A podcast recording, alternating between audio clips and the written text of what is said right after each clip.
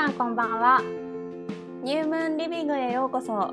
この番組では東京在住最近フランス語の勉強を始めた知恵と静岡在住人生模索中のサラの考え方も性格も真反対の30代の2人がお互いのことや日常のさまざまな出来事に対して自由にのびのび話す番組です。着ている服も黒と白そんなでこぼことした2人ですが真反対だからこそ生まれる2人のシナジーをぜひお楽しみください。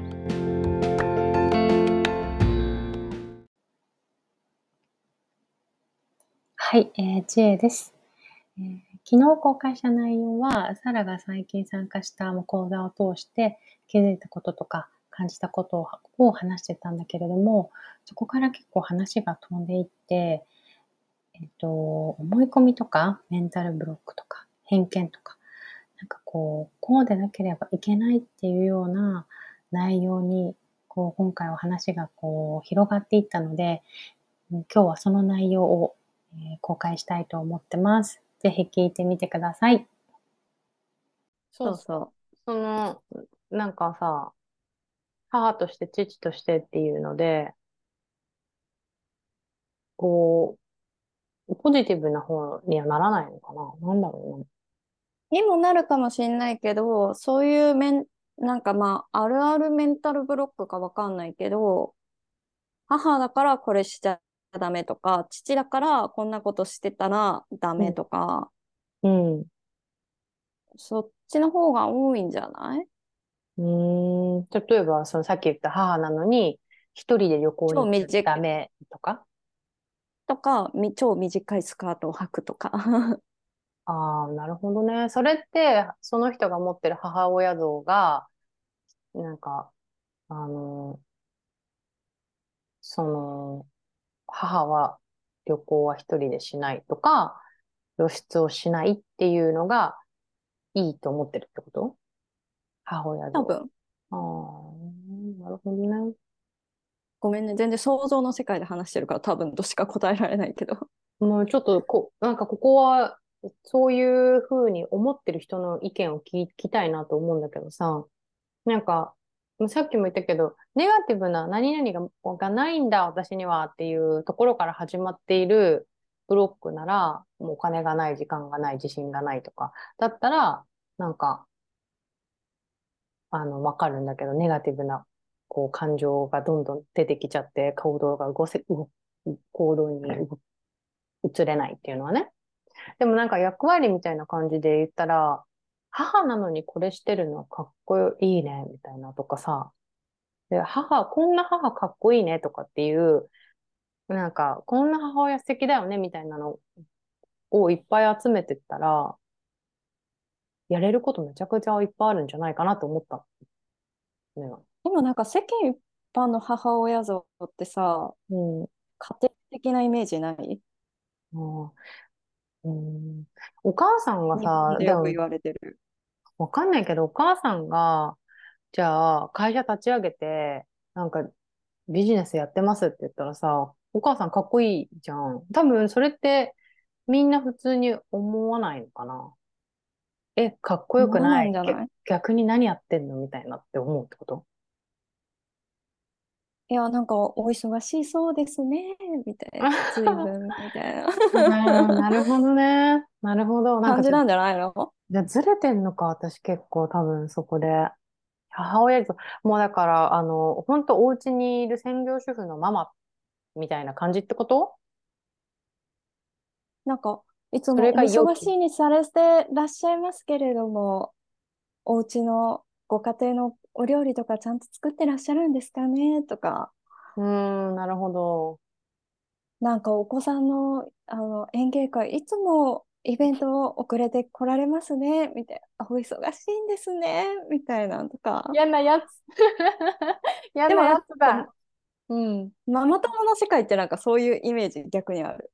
すっごい上品な、なんかすごい私立の高いところ行ってるママたちだね、今の感じね。ないけど。イメージ。ね、なるほど。そうなのかな。そっか。そっか。もしそれ、そういうのだったら、そりゃそう世だ、ね。間のイメージね。世間。でも世間のイメージ、そそういうの多くない？そうなんだ。そうなんだ。そう一般的には多いと思まあ、そりゃそうだよね。いいお母さんみたいな感じか。やっぱり、その、そうだね。そうかもしれない。確かに。そっか。そういう、そうなってくるとできないよね、きっとね。う。自分で仕事始めることも、子供置いて旅行行くことも、うん。うん。なんか、ミニスカート履くことも。冷凍食品に頼ることも。なるほどね。そういうイメージがある人だとね。そうだね。でも、なんでどれもやっていいじゃん。別にやっていいよね。なんかそっか、みんなそ、なるほど。なんか全然みん、なだからそれに苦しんでるんだよ。その世間一般でよく言われるママ像とかパパ像に。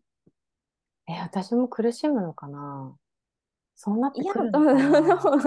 こんだけずれてて、こんだけなんか、えーとかって言ってるから大丈夫なのかもしれないけど、大丈夫なんじゃない？で、でもだからそうやって文句を言ってくる人がもしかしたらどっかで現れてくるかもしれないけど、幼稚園とか保育園とかのね、集まりとかでさ。あとは、まあ、うちの母も言ってくるかもね。もしかしたら。うんうんうんうなんか、そんなんで。ん。なんかそれを言われた時にうん。自分がどう思うかじゃない？ああ、来た来た、これメンタルブロックの、あの、典型のやつじゃんって思うか。なるほど。なるほどね。それを確かに自分はそう言われると何もできてないのかもしれない。お母さんらしくないのかもしれないっていう風になっていっちゃうか。そっか、そうだよね。なるほどね。なんか、あの、そうなんだね。すぐ、さっき、でも、なるほどな。もうなんか言葉が出てこないよ。そんな悲しいよね。だってさ、なんかさ、お母さんがさ、なんか、そ、そりゃあね、なんか、全く家に帰ってこないくって、なんか、その、子供が幸せじゃなかったら良くないと思う。子供がうん愛情が足りてないとか、幸せじゃないとか、お母さんいなくて寂しいみたいなことをずっと思ってるんだったら、それは子供と、に対してやっぱり良くないと思う、思うから、うんうん。あれだと思うけど、でも子供がそれで、なんか幸せだったら、今家族が幸せだったら、基本いいよね。で、その上でお母さん別にミニスカート履いててもさ、かっこいいよね。それが、そのお母さんのなりたい、そのママ像だったらね。なるほどね。でもなんか納得した。そういうことか。そういうのにみんなこう、なんか苦しむわけよね。特に、そうそうか。さっきのうんそのお金の話とかもさ、例えばさ、30歳でまだ夢追いかけてギター一本で音楽活動してますとか バンドマン。あるじゃん。うん。あそれ否定する方が多いじゃん。うん。そうなんだ。否定するのか。そろそろ働いた方がいいんじゃない？みたいな。ああ。それは友達とか、親とか、まあ、みんな周りの人がってことよね？うん。多分ねじゃあか、周りの人じゃなくて、うんなんだろうな。世間的なイメージで世間で。自分がそう思い込む。言われてなくてもとか。ね。そういうのがメンタルブロックになりがちなんだけど、すごいね、でも知恵全然そういうの感じてないっていうか、知らない世界になってるんだね。それでさ、なんかこれ、あのね、あの、この間友達とあ話しててね。うんうん。で、あのーその子はちょっと前に子供を産んでるんだけど、うんうん。その、なんか、まあ私自身がね、なんかその子供のことに対して、まあなんかいろいろ話してたわけよ。なんか、うん。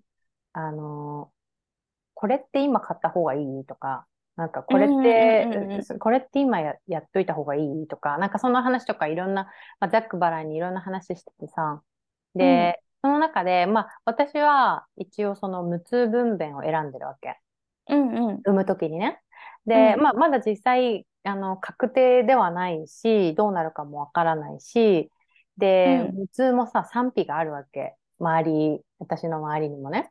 うんうんうんうん、まあ、でも別になんかそんなにこう強いことを言われたわけでもなく、まあ賛否ってもうちの母親が、えー大丈夫なの？それとかって言って、うんうん。とかね、まあいろいろなんだけど、まあ基本的にでも無痛分娩で別になんだろうな、リスクももちろんちゃんと考えて、あのー説明もこれから受けるだろうし、あれなんだけど、なんだろう、や、普通やってる人がめちゃくちゃ多いからね、私の周りとかだと。うんうんまあそんなになんだろうな、ものすごく怖いものみたいな、悪いものってイメージとかは特になかったわけ。選択肢として、多少やっぱり、あのーだって10万とか15万ぐらいとかお金がかかる、普通分娩よりはかかるっていうので、うんうん。やっぱりお金の面ではかかるから、そこをどうするかみたいなのはもちろんあるんだけど、うんうん。そこの違いは、うんまあだからいろいろな意見はあるわけ。だけどなんか、まあどうするかなっていう感じだったんだけどさ、なんかその YouTube がね、なんかそういう、やっぱ調べたりすると出てきて、なんか一個見たのよ。で、その話をね、友達としたんだけど、うん。その YouTube はね、めちゃくちゃなんかショッキングだったの、私の中で。で、その、そんなことを私は聞いたことがなかったから、うん。ショックだったんだけど、それは、無痛分娩で子供を産んだら、なんか、母の愛情がないみたいなことを、う。んうんうんうん。あるよね。何それ？と思って。とか、なんか、そう、そっち系の話？なんか、こう、やっぱり、お腹を痛めて、産んうんうんだ子の方が、愛よりが愛情がとかね。うん。ななんかさ、なんか、すごくない？それって。で、そのビデオはね、なんか、いろんな人が、こう、なんかのニュースか、なんか、そういうトーク番組みたいなやつの、ネット番組みたいなのちっちゃく切ったやつだったかな。そんな感じなんだけど、うんうんうんそこでインタビュー受けてた女の人は、そのうん。自分の妹が無痛分娩をするってなったんだけど、自分は若い頃にも子供を産んでいて、若い頃だったからまだ無痛分娩がそんなになかったっていうのと、さらに高かった。で、自分はその時若かったから、あの経済的にも、その、もし選べるオプションとしてあっても選ばなかっただろうと。だけど、むすあ妹が無痛を選ぶってなった時に、すごく悔しいと思ったんだって。羨ましい、悔しいみたいな思ったんだって。で、なんか、だからすごくそういうことを言ったんだって。えそんなんで子供育てていけると思ってるのみたいな。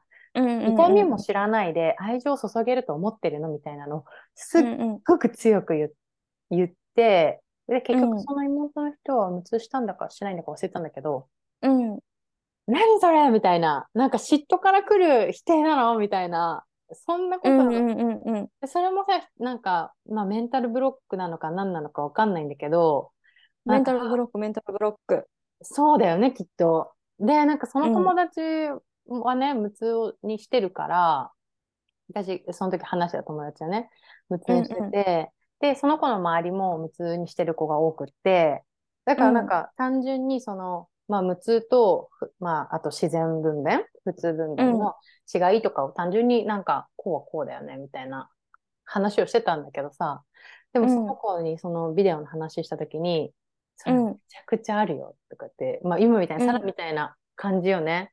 うん結構あるあるだよ、みたいな。周りから、そういうこと言われるみたいな。うんうん。なんか迷惑も甚だしいよね、なんか。また迷惑な話になってる。本当さ、自分にも周りにも迷惑は甚だしくないなんか。いや、そうだね。そうそう。いや、本当そうだと思うよ。うんでも、でも、こういう世の中で生きてる人の方が多いと思うから、逆に、なんで？知恵みたいな、嘘純粋無垢な人を初めて見てびっくりしてる。えーなんかどういういう世界でそういう風になれたんだろうっていうのはすごいなんかああなんかいいなと思って。あのなんで？あの。論文持ってきてよって話じゃない？その愛情の差のさ、数字を見せてよって思ないないうし。でもあのそれを言ったらね、あうのん。パパどうすんのっていう話だから、そうじゃん。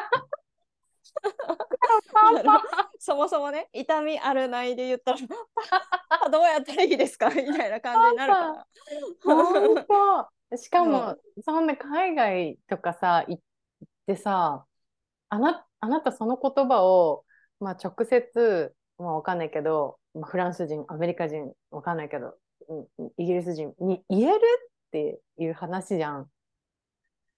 なんかすごくない？何それ？よ。そうなのよ。そっか。それは、そうなんだ。なんか、そうなんだね。だから結構日本独特なのかもしれないけどね、そのやっぱ他他人のことをすごい気遣う文化じゃない。だからやっぱり他人の目線が気になるっていうのもあるから、母としてこうすべきとか、子供への愛情を強くするために自然分娩すべきとか、なんかそういうなんか知らないところでのそのべきとか、こうあるべきみたいな、なんかさ、うん、がちょっとずつちょっとずつ積み重なってるというか、特にね、あの、もう大学とかもさ、大学卒業したらすぐ社会人になって、社会人からまた大学に戻るっていうのもあんまないじゃん？まだ、全然日本では。うんだからなんか、そうだね。き結構みんな決められたルール、ルレールをいい感じに、に進んでるんだよね。だからそのレールからちょっと外れることがあったりとかすると、やっぱ、うんえ、大丈夫？みたいな感じで引き戻したくなっちゃうんだと思う。自分の中の勝手にできたレールに。うん、なるほどね。なるほどね。みんな、そっか、そうなんだね。すごい大変だ。そのみんな確かに、そう、それだったら大変だなと思う。なんかさっき言ったうんその役割に縛られるっていうところとか。うんうんうん。で、でさっきそれもさ、が大学に戻るっていうのも大人とはみたいな感じってことでしょ？その学ぶっていう大学生は、もう二十歳そこそこで終わりな話で、もう一回うんうん社会になったら、社会人になったら、もう大人として社会人なんだからっていう役割に縛られて生きていくっていうことよね。そうそう。そうね、なんか、でもなんかいいとこも若干あって、うん。ルールは守るものっていう一律が取れてるから、うん、そうだね交。通ルールも守るし、みんなうんも電車並ぶし、列も乱さないっていうのもあって、すごくいいとこもあるんだよ。マナーみたいなところは、すごくやっぱり教えられるもんね、日本でね。そうそうそうそう。うん。で、一方で、まあ、それが自分の行動制限につながっちゃって、本当はこういう気持ちがあるのにできないってなった時に初めて問題になるんだよね。なるほどね。なるほど。奥が深い。いいところいっぱいあるもんね、確かにね。そういう自分じゃなくて周りを気遣う文化で、それを昔からすごく教わってきて、でルールを守るっていう、うん、なんかマナーだったりとか、ルールだったりとかでね、うん。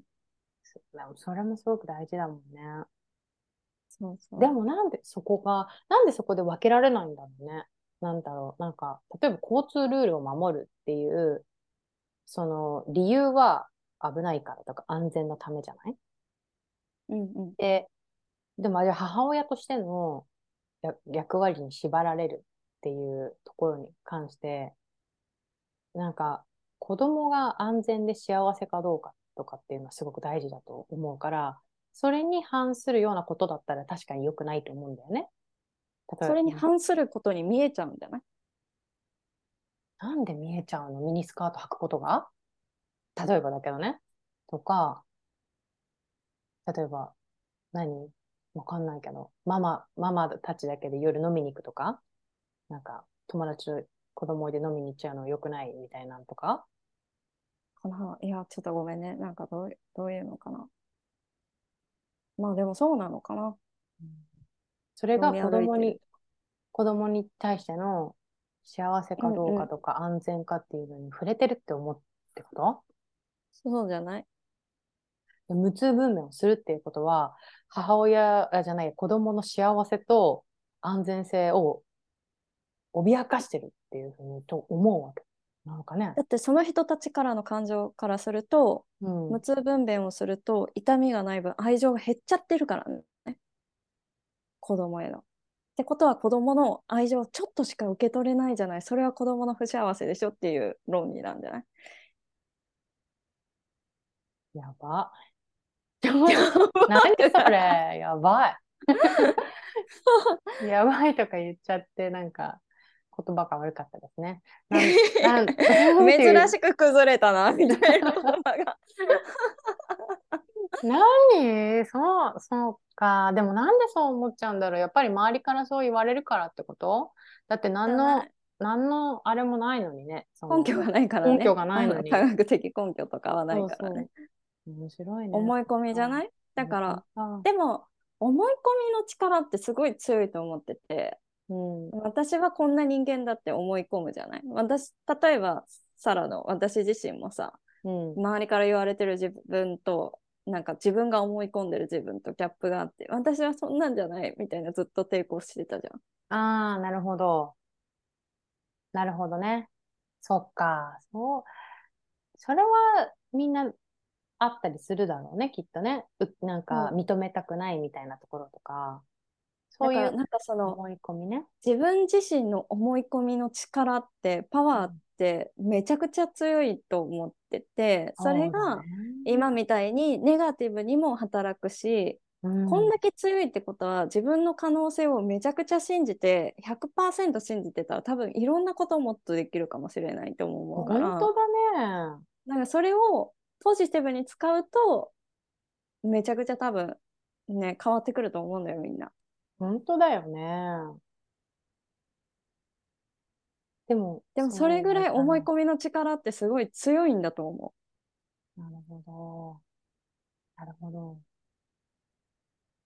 その、その思い込みみたいなのの取り方をそこでは言ってたわけ？その3時う。間。そうそうね取り方ってそうそう取り方とかまうんあその、まあ具体的な取り方っていうよりかはまずだから自分の本当の気持ちに気づいてあげるみたいなところが大事だよねみたいな。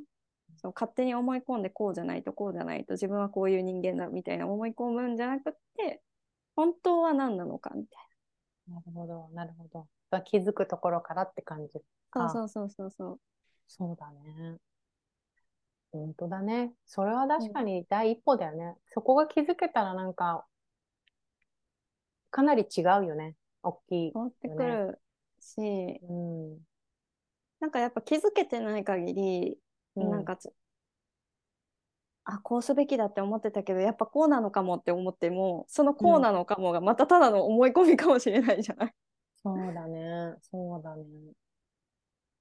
だってさ、さっきのさ、その無痛分娩のビデオに出てきた、インタビュー受けてた女の人は、うんその、愛、なんか、愛情が減るっていうよりか、その、もともとはさ、嫉妬じゃん。お金がなかった。当時、その若い自分は、無痛分娩を選べるお金がなかったとか、なんか妹には選択肢があるとか、自分より裕福だとか、多分、そういう嫉妬から来てるよね、きっと。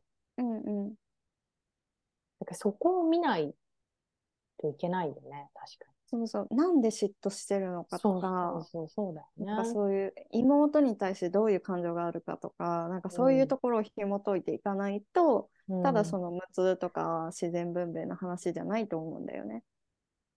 うんみんな、みんな頑張って生きてるね。なんか、みんなみんな必死です。頑張って頑張って生きてるな、本当に。うんうんなるほどね。そっか。でもそういういろいろな、こうみ、気づけない部分がたくさんあるから、そうそうそうそう。もう当たり前だと思って思い込んでるから、わからなくって、それによって、あれなわけか。周りを傷つけることもあれば、自分自身を自分の行動を制限しちゃうこともあるから、でもそれって思い込みだとさ、うんもう本当に気づけないわけよ。だからこそ、まあなんかこういろんな人のコーチングを受けたりだとか、まあ自分自身と常に向き合ったりだとか本当に今自分が、じゃあ、うん。アイス食べたいと思ったらアイス食べるとかの行動から始めたらいいと思うんだけど、なんかそういうねちゃんと心とつながってるかみたいなのを、うん、多分訓練とかうん、他人のサポートを受けながら初めうん。てちゃんとできてくるんじゃないかなっていう。確かにそうだね。そういうプロの手を借りるっていうのは確かに大事だし、でもそこまでもいかない人もいるってことでしょ？きっと。そうそうそうそうそれをもう変えたいと思ったりとか、うんうんうん自う分の夢もわからないとか、ん。うん。もうそれが生きがいだと思ってて生きてきてるとかもあるからね。なるほど。奥が深いね、なんかそういうブロックとかって。ういやだからそういう話をだから聞いてああそうだよな、そうだよなって思ってたって感じ。うんなるほどね。総じてね。なるほどね。なるほどね。だからなんか私もやっぱ継続して自分の気持ちに気づいてあげたいなと思ったし私はすごい思い込みが強かったなって気づいたからこそうん。またこれ思い込みになってないかなとかそういうのを振り返るようにしたりだとか、本当ににこれって私が今したいことそれともこうあるべきって思ってるのかなとか、他人からの目を気にしてるのかなとかなんかそういうふうに問いかけられるようになってるから、うん。あいいそれ感じに大事だね進んでるなっていうね。うんうん。それ大事だね、なんか。そうそうなるほど。ありがとうっていう2ございます日間でした。はい2日間っていうかね、総じて日曜日にあったお話なんだけど。うん面白かった。そっうんか。なるほどね。確かに。ブロックとか。なるほどな。面白い。みんないろいろあるよね、きっとね。そうなのよ。うん、聞いてみたいね。なんか、自分を止めるものってみんな何っていう。いや、でも分かんないんじゃない？みんなわかんないのかな？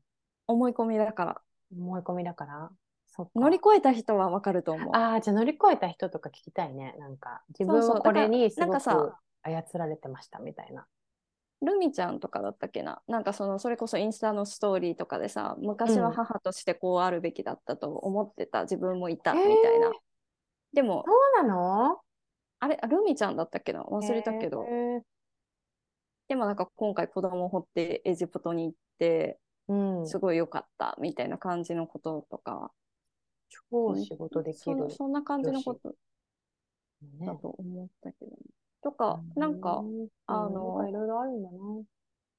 そうそうそうそうマナミンとかもだったっけな忘れたけどなんかストーリーとしてあったのあの昔はこんなこと自分では絶対できないと思ってたみたいな。本で当も今は好きなことをして生きていけるみたいなんでできないと思ったのね。ねな。あれ？でもそうね。まあでも私、知恵の反応にすごいびっくりしてるかも。本うん、あなたすごいね、やっぱ。それいや、素晴らしいよ、本当ずっとそのままでいてほしい。当嘘？マジで。マジで。本当に？本当に、本当に。なんでだろうね。なんでできないって思うんだろう。でも、なんか私、どうなんだろうね。10代の頃はやっぱりそれなりになんか、なんだろう、劣等感だったりとかさ、コンプレックスとかさ、思春期なりにさ、アップダウンがすごいあるわけじゃない？だけど、うんうんやっぱり20代、いろんな人には会ったりしたからかな、なんか。そうじゃない、そうじゃない？うん。ででも、も昔からさそのいろんな人と話して、いろんな話を聞いてうん吸収したいみたいな意欲がやっぱ強いから、いい人に触れて来れたんだと思いや、めっちゃ変なやつもいっぱいいるんう。だよ。まあまあもちろんね合ってる分ねすごい変な人も多分いっぱいいるんだろうなとは変思うだな、けどこの人変わってるな、みたいな人もいて、あだから、それもある意味良かったのかもね、振り幅が広くて。まあ確かにねあの、うんジャンルがだからいろいろあったからこそうん。よかったんじゃない？そうじゃない？なんかね、40、50になっても、なんか高円寺で飲みつぶれて道端で寝るみたいな。だけど、その人はかなり大きい会社ですごいポジションにいる人とかさ、なんかもうさ、なんかいろんな人がいるわけ。で、もう今から無職になりますみたいな人もいたり。とかね、まあそれはなんかその飲み界隈だけじゃなくて、それこそ先生とか見てきてもさ、うんうんうんうん。先生の話もね、なんか本当に一般家庭のせあのところから、本当に自分で頑張って、何、あの国立のね、うん医学部出て、うんうん。本当にそうやっていう人もいれば、あ、もうこうんの人すごいもう本当にもう、あの何ピラミッドの上のそのコミュニティにずっといたんだなっていう、なんていうの、うんうんうんうんうんうんね。ヒエラルキー的なね。そう、お父さんも お母さんもおじいちゃんもおばあちゃんもみんなリッチだった。なんだなっていう人もいてさ、出てくる単語がさ、ああ、こなるほどね、みたいな人もいればさ、うんうん。ねなんかすごく自分で一気にお金作ったから、なんか打ち合わせは毎回六本木のリッツ・カールトンでやりたいみたいな人がいたりとかさ、なんかいるじゃん、なんか、いろんなでもなんかそういう人間臭さみたいなとことかもいろいろこう、買い物見て、でもそんな人生いろいろ見てたらね、確かになんか、なんででも、じゃあその、なんだろう、できないって思うんだろうなって思思ったんだろうな、きっと。うーん例えばじゃあ素晴らしい。ね。30から40から新しく今の仕事を辞めて、じゃあ、さね、今いろいろコーチとかやってるじゃない？みんな。うんそのうん星読み界隈とかの人とかでさ、うんうん私はコーチになりたいですっていうのがなんでできると思う、なんかわかんない。それだけ、なんでって思っただけなんだけどね。うん。面白いね。そうね。あの、ちょっと二人の名前出したけど、違うかもしれないから、ごめんね。うんうん一応確認だけしといてもちろんもちん。ろん、その二人のことをね、うんうん話してるわけじゃないくても、なんか、なんだろう。うんうん。なんか本当に、こう、みんな何を、こう、あれなのかな。はい。いやいや、面白い。面白かったです。ぜひそのまま突っ切って。いやー、いいのか悪いのかいや、めっちゃいいよ、めっちゃゃいいよ、マジでめっちゃいい。もう絶いいい対、いや、すごい、でもそれは知恵の努力の賜物だと思う。別に努力したってわけじゃないと思うんだけど、うんいろんな人とつながってきた、うんあの、宝物だと思うな。うんなんか現実、そうなのかな。現実と、あ、なんか現実は見てるよ。そりゃ。なんだろうね。なんかさ、例えばさ、私、そう別にそう言いがちですそうそうそうそう。大丈夫、大丈夫。なんか私はプリンセスになれるとか思ってないよ。そうね、そうね。そうそう。なんかそうそうそう。だけど、現実は見るけどね。なんかどれ、うんうんなるほどな。なるほど。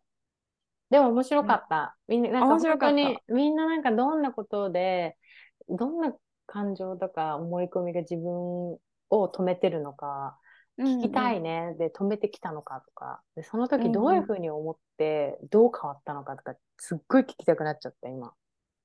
えー、えーでもそれもぜひいろいろインタビューしてほしい。いや、インタビューそうだね。なんか、とりあえずインスタに投げてみて、で、その時に、あの、回答してくれる人いたらいいね。そうね、そうね。待ってます。待ってます、みたいな。はい。いや、面白かった。なるほどね。ありがとう。うん、うん。いや、こちらこそいい、いい話。私は、サラの経験から、その週末の経験から、いろいろなこと考えたし、うんいろんなうん。気があったから、勉強になりました。よかったです。ありがとうごいざいます。ありがとうございます。はい。じゃあ、はいこんな感じかな？うん。こんな感じだね。はーい。はーいじ。ゃあ、また。うん、ありがとう。いまたねそう。え、でもそしたらさ、チキがさ、コーチング必要だった時って何だったの？うんと、なんか、私はもともと、その、最初はカウンセリングをしたのよ。うあん。の、けあの、参っちゃって、その、メンタル的にもう落ちちゃって、もうんうんう、こう、ディプレッションだったわけよ、完全に。こう、症状とかを見ても。で、やっぱりそういう、私のなんかイメージだと、ちょっとそういう、こう、気持ち的に落ちてる時って、カウンセリングなのかなと思ったの。うん。で、うんうん。カカウンセラーってね、医療的にさ、なうんうん。ん心理なんたらしみたいなのがあってさ、ううんうんうん。医療としてちゃんとこう戻すみたいなのがね。あるから、カウンセリングだと思ったの。うで、ん。ちゃんとそういうヘルプを、ちゃんとサポートを受けて、ちゃんと自分が戻ってからじゃないと何かやる気が出ないと思ったから、うんうんうんカウンセリングをしたの。で、うんそれだと、あの、合わなかったの、なんか。全然なんか、その、二人ぐらいちょっとたトライしてみたのかな。だけどなんか、うんうんなんかモヤモヤするみたいな。で なるほどね。あるあるあるあそのる人が話してることとか、なんかこうやってることってもうさ、もう私本読んだし、それみたいな。知ってるし分かってるしみたいな。そうそう、なとこそれろもそれやったところでこうなのよ私みたいな。ね で、なんか気持ちも上がらなくって、で、うん。それで、なんかその、リサさんん？を、まあ前から知ってて、うんうんで、リサさんがやってることがコーチングだったっていうこと、だったんだよね。だから気持ち的に、なんかこう、なんだろうな、こう、うつうつしてた。それはなんかきっかけがあってうつうつしてたの？あ、それはもう前の会社よ。前の会社で、もう結構その、何？上司がさ、すごい、なんかあのまあ、もちろんいいこともあったし、いっぱい勉強もしたし、うんうんうんうんすっごいもう10年近くお世話になってたんだけど、やっぱり高圧的で、や、うん何をやるって言ってもダメって言われる、こう頭を押さえられる感じがあったりして、うんうんうん、それがもう居心地悪くてだんだん。もうそれがずっとさ、積み重なって重なって、もうじゃあ私何もし、もうできることありませんと。自分のクリエイティビティをどんなに出しても、その、全部こうやられちゃうから、うん、ダメだなと思って、で、サポート役が向いてなかったんだろうね、その、その会社内で。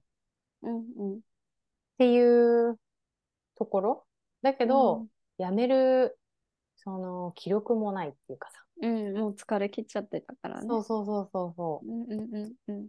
ていう感じ？うんうんなるほどね、うん。なるほどね。で、でもどうしようって言って、でも、もう朝もう起きれないみたいな、もう本当、うあの、だから本当うつうつしてたわけよね。うんで、で、ちょっとその現実から目を背けるような感じ、うん。のなんて言うんだろう。だから仕事は仕事でまして、ちょっともう土日だけ、そのなんだろうな、全く違う好きなことやって、うんうんうんどうにかなるかな、バランス取れるかなと思いきや、うんうん。そこまで器用じゃなくて、仕事ってものすごくインパクトがあって、そりゃそうだよね。ね、うんうん。そう。で、そしたらその週後の、なんかしダメージ受けた分、土日も今度だんだん動けなくなるようになってきちゃって、うんうん。外に出ていけないとか。そう、これはまずいみたいな。うんうん。で、だけどまあやっぱりそこで大きかったのはマークさんね。なんかずっと一緒にいて、暮らしてて、やっぱりそれはこうだよ、ああだよって言ってて、うんで、そう、リサさんのコーチングのメニューとかを見始めたタイミングで、マークからも、その、じマークも過去にコーチング受けてるからね、キャリアコーチングとキャリアを形成していくかみたいなところで受けてたから、こうだよ、ああだよみたいな話とかもうんうんうんうんしてくれてみたいな、仕事で悩んでるしみたいな、そんな感じ、うん。うん。なるほどねなるほどね。うん。そっか。うん。だからなんか、そうだね。何かその、ね。その時にでもあったのはあれなのかな？でもなんかその、その自立がなくなるっていうのは怖かったよ。そうね、サラとも言ってたじゃん。自分の収入が一回なくなる。で、今まで自分でこれだけ稼いできて、そうねそうねそのお金で自分で生きてきたじゃん。そうそうそう。そうねで、その失う怖さがあったよね。うんうんうんうんうん、だけどそれもじゃあ、あれなの、レッテル、レッテルというかその、ブロックなのかな？の一個になるかもねなんかお金がなかったら価値がないの場合。はそうそうなんていうかそれ以外のこともいろいろ起こりすぎてて あのそれどころじゃなかったっていうのもあると思うけど、うん、なんか人によってはやっぱりそんな会社員辞めちゃってうん、どうするの？その後みたいな。収入もなくなってみたいな。でうん。なんかこうなんだろうな。例えば専業主婦とかになったとしてなんか自分は自分でお金も稼いでないから価値、うん。社会に求められてないみたいな。価値がないと思っちゃうとかそうう。いう思い込みみたいな。理解はできる。確かにね。うんうん。なあね。お金を稼ぐっていうね。だからなんかうん私のイメージは結構コーチングに来てる人ってそういう人が勝手に多いのかなって思ってたの。どういうこと？なんかそのとか？とかなんかうん自分が何がやりたいかわからないとか、あなんだろうな、うんなんかこうしたいことやったらいいじゃんって言われてもうん。どうしたらいいの？っていうなんかだってこんなことしたらこう見られちゃうしとか。なるほどね。そうそういうので悩んでる人が結構来てるのかなとか、まあ、さっきのママの話とかだったらママらしくないみたいなこんなこと本当はなんかもっとこういうことやりたいとか思ってるけどオタ活とかしたいと思ってるけど、ママらしくないかもしれないとか思ってる人がいるんだろうなって勝手に思ってたそのなんかみんなのインスタライブとかなんかそういうのを勝手に覗き見て、うん、そこに来てるコメントとかを見て感じたあれだけどね印象だけどね。なるほどねなるほどねそっかそっか。でもそうなんだろうね。日本、まあちょっとわかんないけど、コーチングもリサさんからしか受けてないからわかんないけど、日本でいうコーチングのポジションってそうなのかもしれないよね。ねうん。なんかね、だからなんかその辺ちょっとリサさんどういう相談が多いんだろうなっていうのは逆にちょっと気になったよね。なんか、うん、コーチングってどういうの今までされてきたのかな。面白い。そっか。うん、なるほどな。まあでも確かにその気持ちはすごいよくわかるよ。そしたら私も大きいのがあったのかもしれない。うん、稼いでないっていう、そのお金を、まあ、一瞬ちょっとあったってことね。もちろん怖かったよね、それはね。うんうんうんうん、怖かったね。だけど多分それって多分あるものがなくなるっていうことの絵の怖さで、多分ブロックなのかな？お金のブロックかもね。確かにね。なんかその、なんか社会人としてっていうよりかは、そうかも。お金の方なのかな。うん。なるほどね。